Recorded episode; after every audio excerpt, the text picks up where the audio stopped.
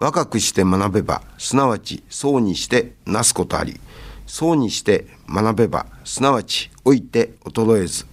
老いて学べば、すなわち死して朽ちず。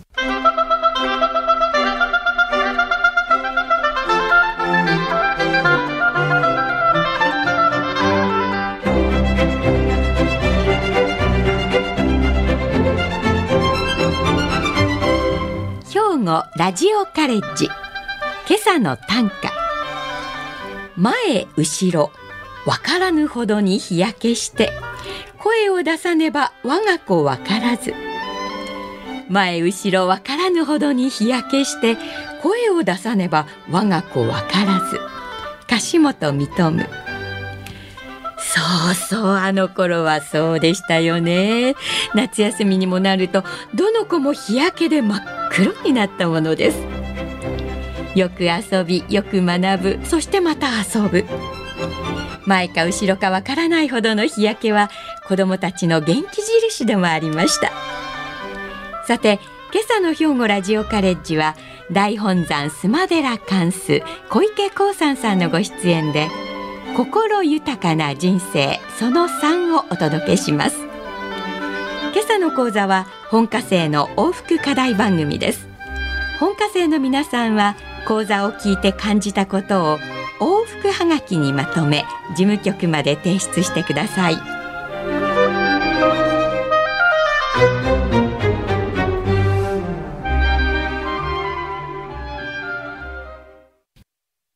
私は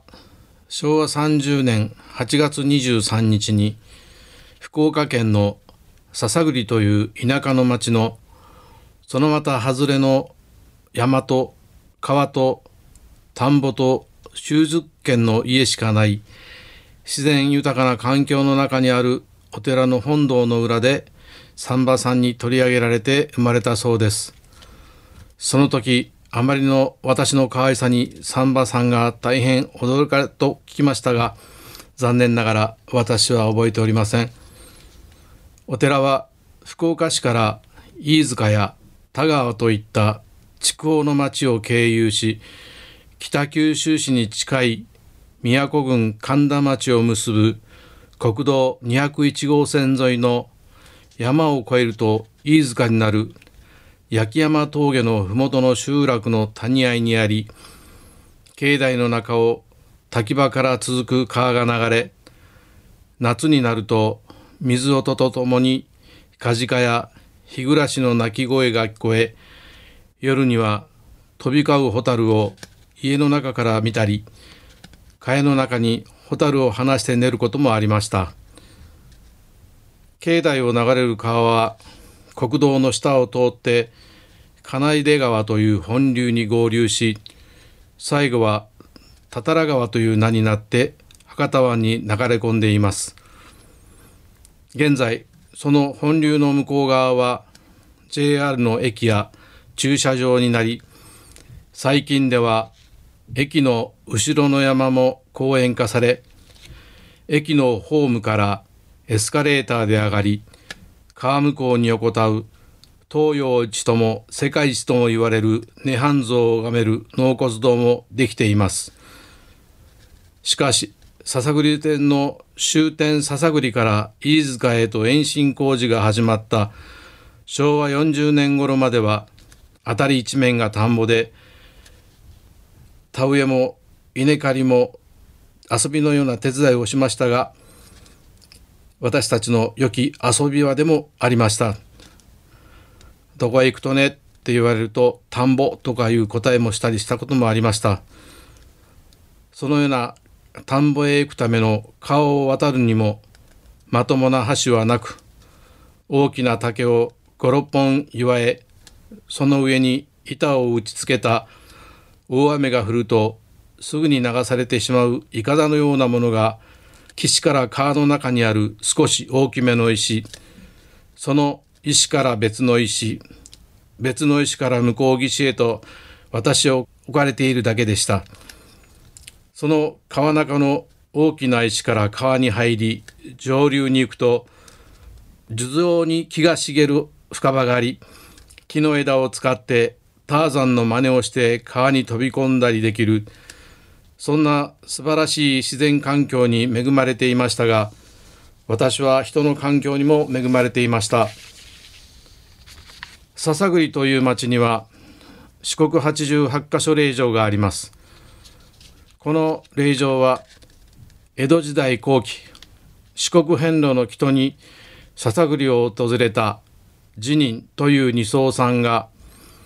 弘法大師が足を運ばれたこともあるこの村の困窮からの救済を発信しご祈祷を続けて村人に安寧をもたらされました。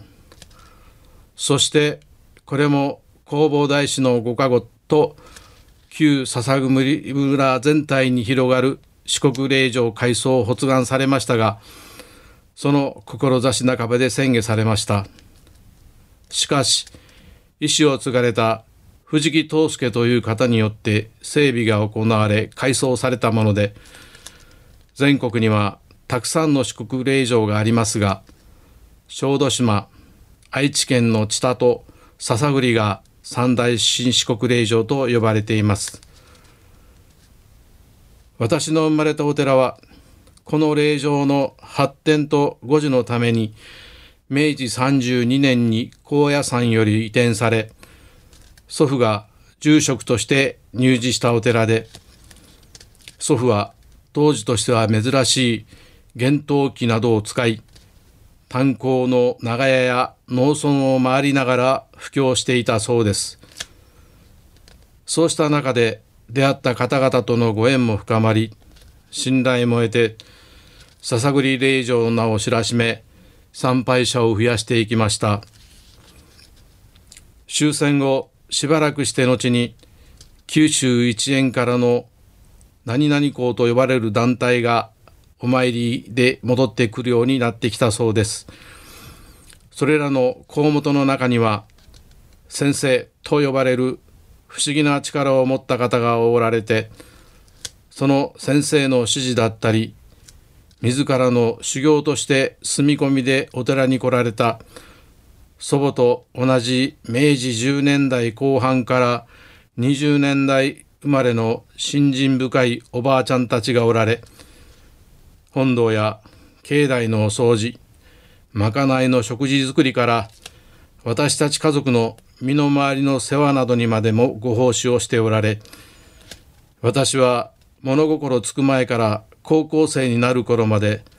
そのおばあちゃんたちに囲まれて育ちました。このコロナ禍で自分を振り返る時間が多くなり昨年夏に高齢者と呼ばれる年になったからでしょうか。不思議とそのおばあちゃんたちのことが思い出されことに少年期に触れ合った出来事が今の私を作ってくれたのだと思い今はそのおばあちゃんたちが菩薩のように思えてくるのです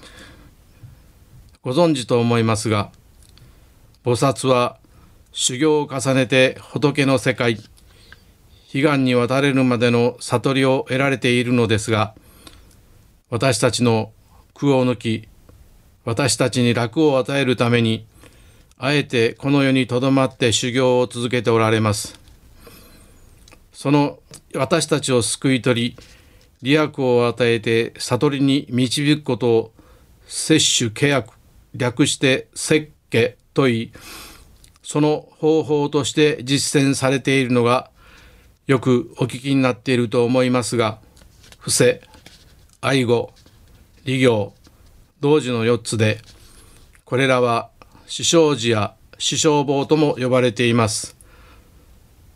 伏せは物質的な施しの財政。仏法を施す発世不安を除くセムイセを与えて衝動に導くことで見返りを求めることはありません。愛護は愛情と思いやりのある言葉をもって慰め励まし力づけて教え導くことでここにも見返りを求める心はありません。利行は他を利する行動によって私たちに現在と未来の2世にわたる利益を与えることでその行いに見返りを求めることはありません。同時は高いところから見下ろさず行いを共にしながら悟りに導くことです。もちろんここにも見返りを求める心はありません。これらの菩薩業を知り小学校1年生を頭に3人の孫を持つ身となって同じ一つ屋根の下で暮らしていると当時のおばあちゃんたちが私に与えてくれた言葉やしてくれたことの一つ一つが勝り見返りを求めない菩薩業に思えるのです。今も忘れない深い思い出深いものが夜のトイレへの同行です。今でもあまり変わっていませんが子供の頃は大変な怖がりで何より怖かったのが夜のトイレでした。トイレというより便所と言った方がいいでしょうか。トイレは建物の中にあったのですが暗い廊下を歩いていかなければなりませんし薄暗い汲み取り式のたまに風の強く吹いた日などは下から風が吹き上がってくるトイレでお化けの話を聞いた後などは昭和まだしも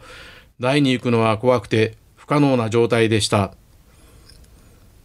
そんな時ニコニコして機嫌が良さそうにしているおばあちゃんのところに行って耳元でひそやかに「便所についてきて」と言うとより一層の笑顔と小さな声ですぐに一言「よかよ」と言ってトイレの入り口までツール払いのように先導し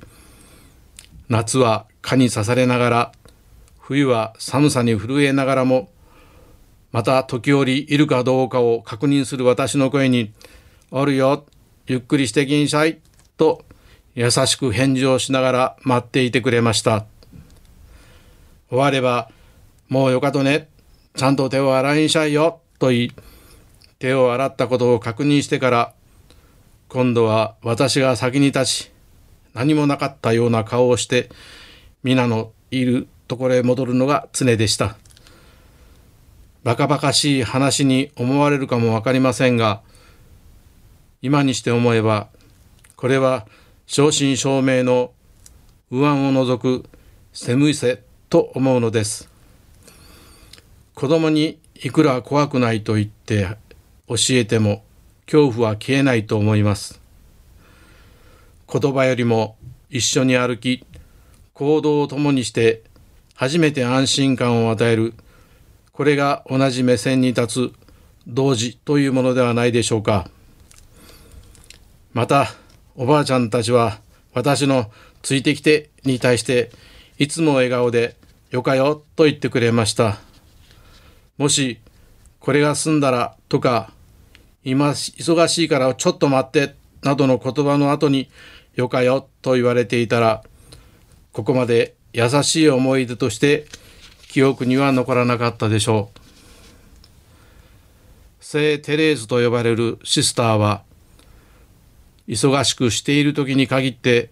妙な用事を頼む患者さんに悩む。どうしたら対処したらいいかという悩む看護師さんに病室の前を通る時にはゆっくり歩いて何か言われたら「はい今すぐに」という返事をしなさい。それが一番大事とお答えになりましたそして看護師さんがそれを繰り返し実行するとその嫌だった患者さんもおとなしくなったそうで聖テレーズは偉大なことをすることも立派だが呼ばれた時に親切な返事をすぐすることには及ばないとおっしゃったそうですあるお母さんが自分の子供に何かを頼むと「ちょっと待ってねちょっと待ってね」とすぐに言う。なぜかとよく考えたらその子がお母さんに何かを頼んだ時にお母さんが子供に「ちょっと待ってね」と言い続けていたのだそうです。明治生まれのおばあちゃんたちは何かにつけて「ありがとうございます」「おかげさまです」や「すんましぇ」と言ってました。これらの言葉や「はい今すぐに」「よかよ」などの言葉がすぐに出てくる人はきっと心が豊かなのでしょう。おばあちゃんたちのほとんどが簡単な曲げを結い地味な着物に前掛け姿でした。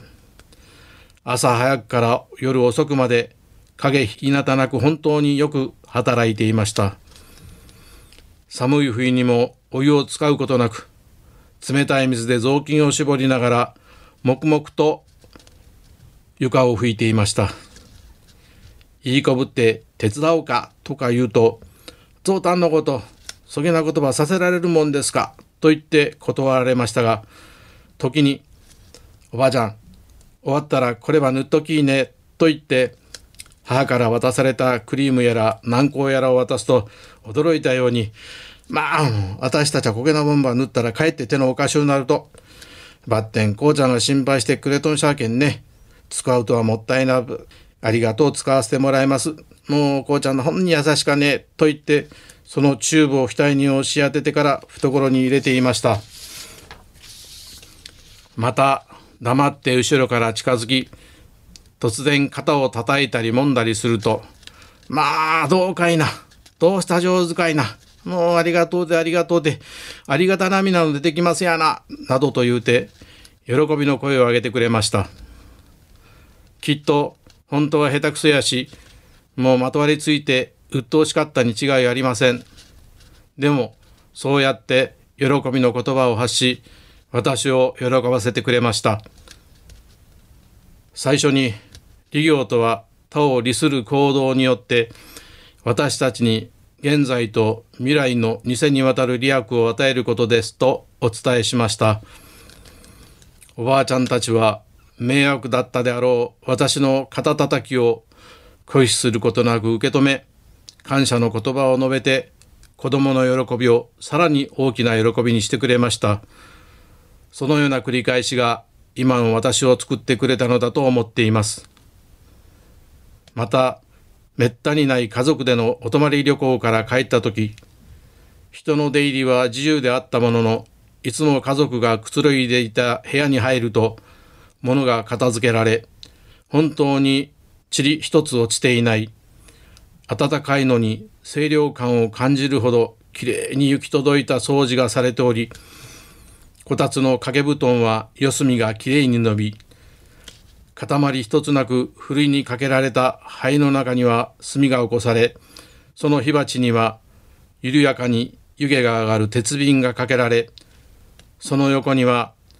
茶筒と湯飲み茶碗が乗ったお盆に布巾がかけられて置いてありました。父はこれが心のこもったお留守番。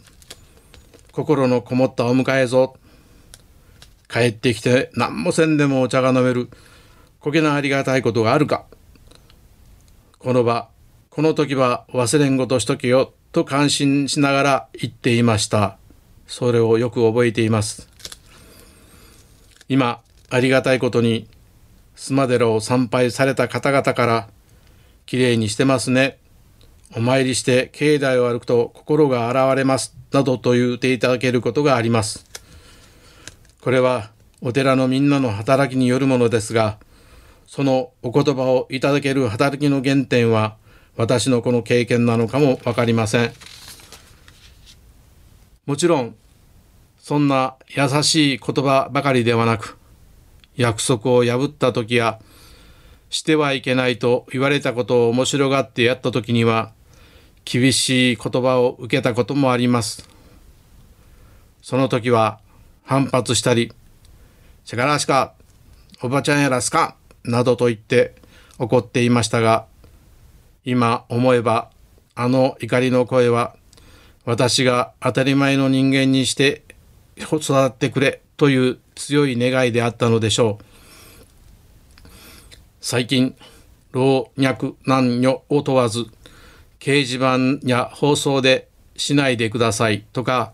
ご遠慮くださいと書かれていることや放送されていることをやっているから注意されているのに素直に頭を下げて謝ることができず大きな声を出して反発したり反論する人がいます。大人になるとより一層くなり中には口の利き方が悪いなどと言って自分のしたことを忘れて謝罪を求めている人がいます。これは大体が男性の高齢者で正直なところとても見苦しいものです。相手を責め己を正当化して止まらないのが争い事です。正しいかどうかより意地の張り合いになってしまって収集がつかなくなってしまう。この世を生きるということは人間関係の不条理に耐えることなので流銀を下げるのではなく有効な関係を求めているのにそれができないしただ耐えるだけというのも面白くないと思ってしまう。そんな時には無理にでも相手の話にうなずきうなずくリズムがゆりかごのようになって怒りを鎮めさらに「はいはい」と聞くとさらに怒りを鎮めてくれる。そうすると不思議なほど相手の言い分がよく耳に入ってきて解決策が見つかることが多くその瞬間相手を御した快楽を得ることができるのではないか。はいわかりました。と思えることは相手の言い分を聞きながらうまく解決できたということにつながるのではないか。耐えるということは大切だけれども上手に耐えることはさらに大切である。上手に耐えた者の命こそ大きく輝くのだと我が心の主はおっしゃっていました。なかなか難しい話かも分かりませんがこれも相手の立場に立つ同時ということにつながるのでしょう上手に耐えるということは大事なことだと思いますおばあちゃんたちの立ち居振る舞い言葉にはすべて優しさと心がこもっていました。もちろんそこには信心の深さがあったかもわかりません。先ほど紹介した聖テレーズがシスターになる前、お姉さんは愛のために何かを我慢すること、愛のために何かをすることを花とした。花束を作るようにと言い、たとえ小さなゴミを拾うような行いも心を込め愛を込めて行うならば決して神は無駄になさらないと言われたそうです。あのマザー・テレサも人にどれだけのことをしたかではなくどれだけ心を込めてきたかですとお話になっていました。私の祖母は小学校に2年行っただけだと言っていましたしおばあちゃんたちのほとんどが小学校にも行っていないか祖母と同じように数年しか行っていない人たちで貧しく苦労いっぱい育ち暮らしてきたと言っていました。そしてたまにあれがあったらよかろうね。これがあったらどげんよかろうか。などと夢のような話は多く語っていましたが今ある生活をありがたく受け止め欲を持つことも見せることもない本当に優しいおばあちゃんたちでした。優しさは心の豊かさです。何も求めず何も持たない方が心の豊かさをもたらすのかもしれません私も明治生まれのおばあちゃんたちのように意識しなくても立ち振る舞いや言葉に心を込めていき伏せ愛語利行同時の生事を実践する孫たちにとっても菩薩にならなければならないと思っています。ブツブツ言ってる場合ではありません。菩薩としてもいけないのです。ご清聴ありがとうございました。今朝は大本山須磨寺貫数小池光山さんに心豊かな人生その3と題してお話をしていただきました心豊かな人生のお話はシリーズとして3回目を迎えますが前回のお話に感銘した私はテキストをコピーしては手帳に挟み込みことあるごとに読み返すようにしています。さて小池貫スは幼い頃からお寺に住むおばあちゃんたちの生き方や言葉の数々から大きな影響を受けたと話されていました。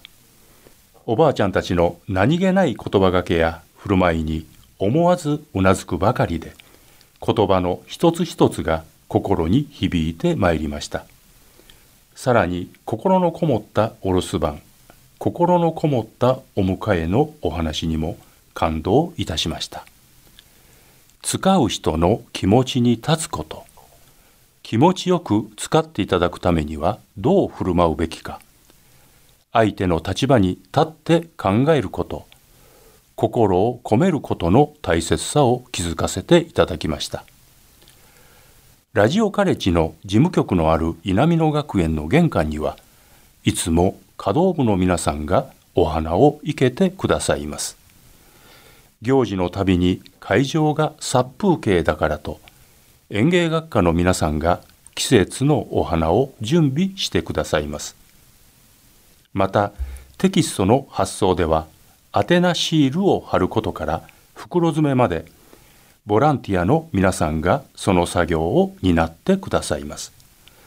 ラジオカレッジや稲美野学園はそのような多くの方々の心のこもった支えで運営されていることに改めて感謝するばかりです。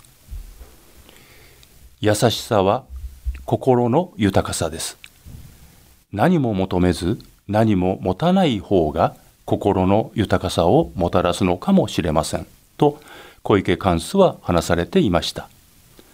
それはすべて見返りを求めない心から生まれてくるのだと思います。不正愛護利行同時この4つの教えを新たに手帳に書き加え自らの立ち居振る舞いや言葉にも心を込めていきたいと思います。お盆を前にしたこの時期今一度日頃を振り返りつつ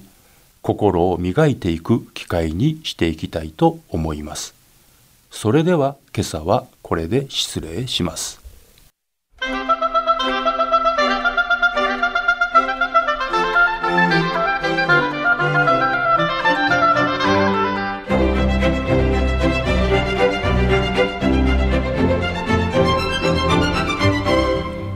ラジオカレッジ今朝は心豊かな人生その3を兵庫ラジオカレッジの北井清学科主任の案内でお届けしました。来週は浄土宗青山禅林寺派姫路大覚寺第42代住職中西玄霊さんの人生の金秋をめでるを予定していましたが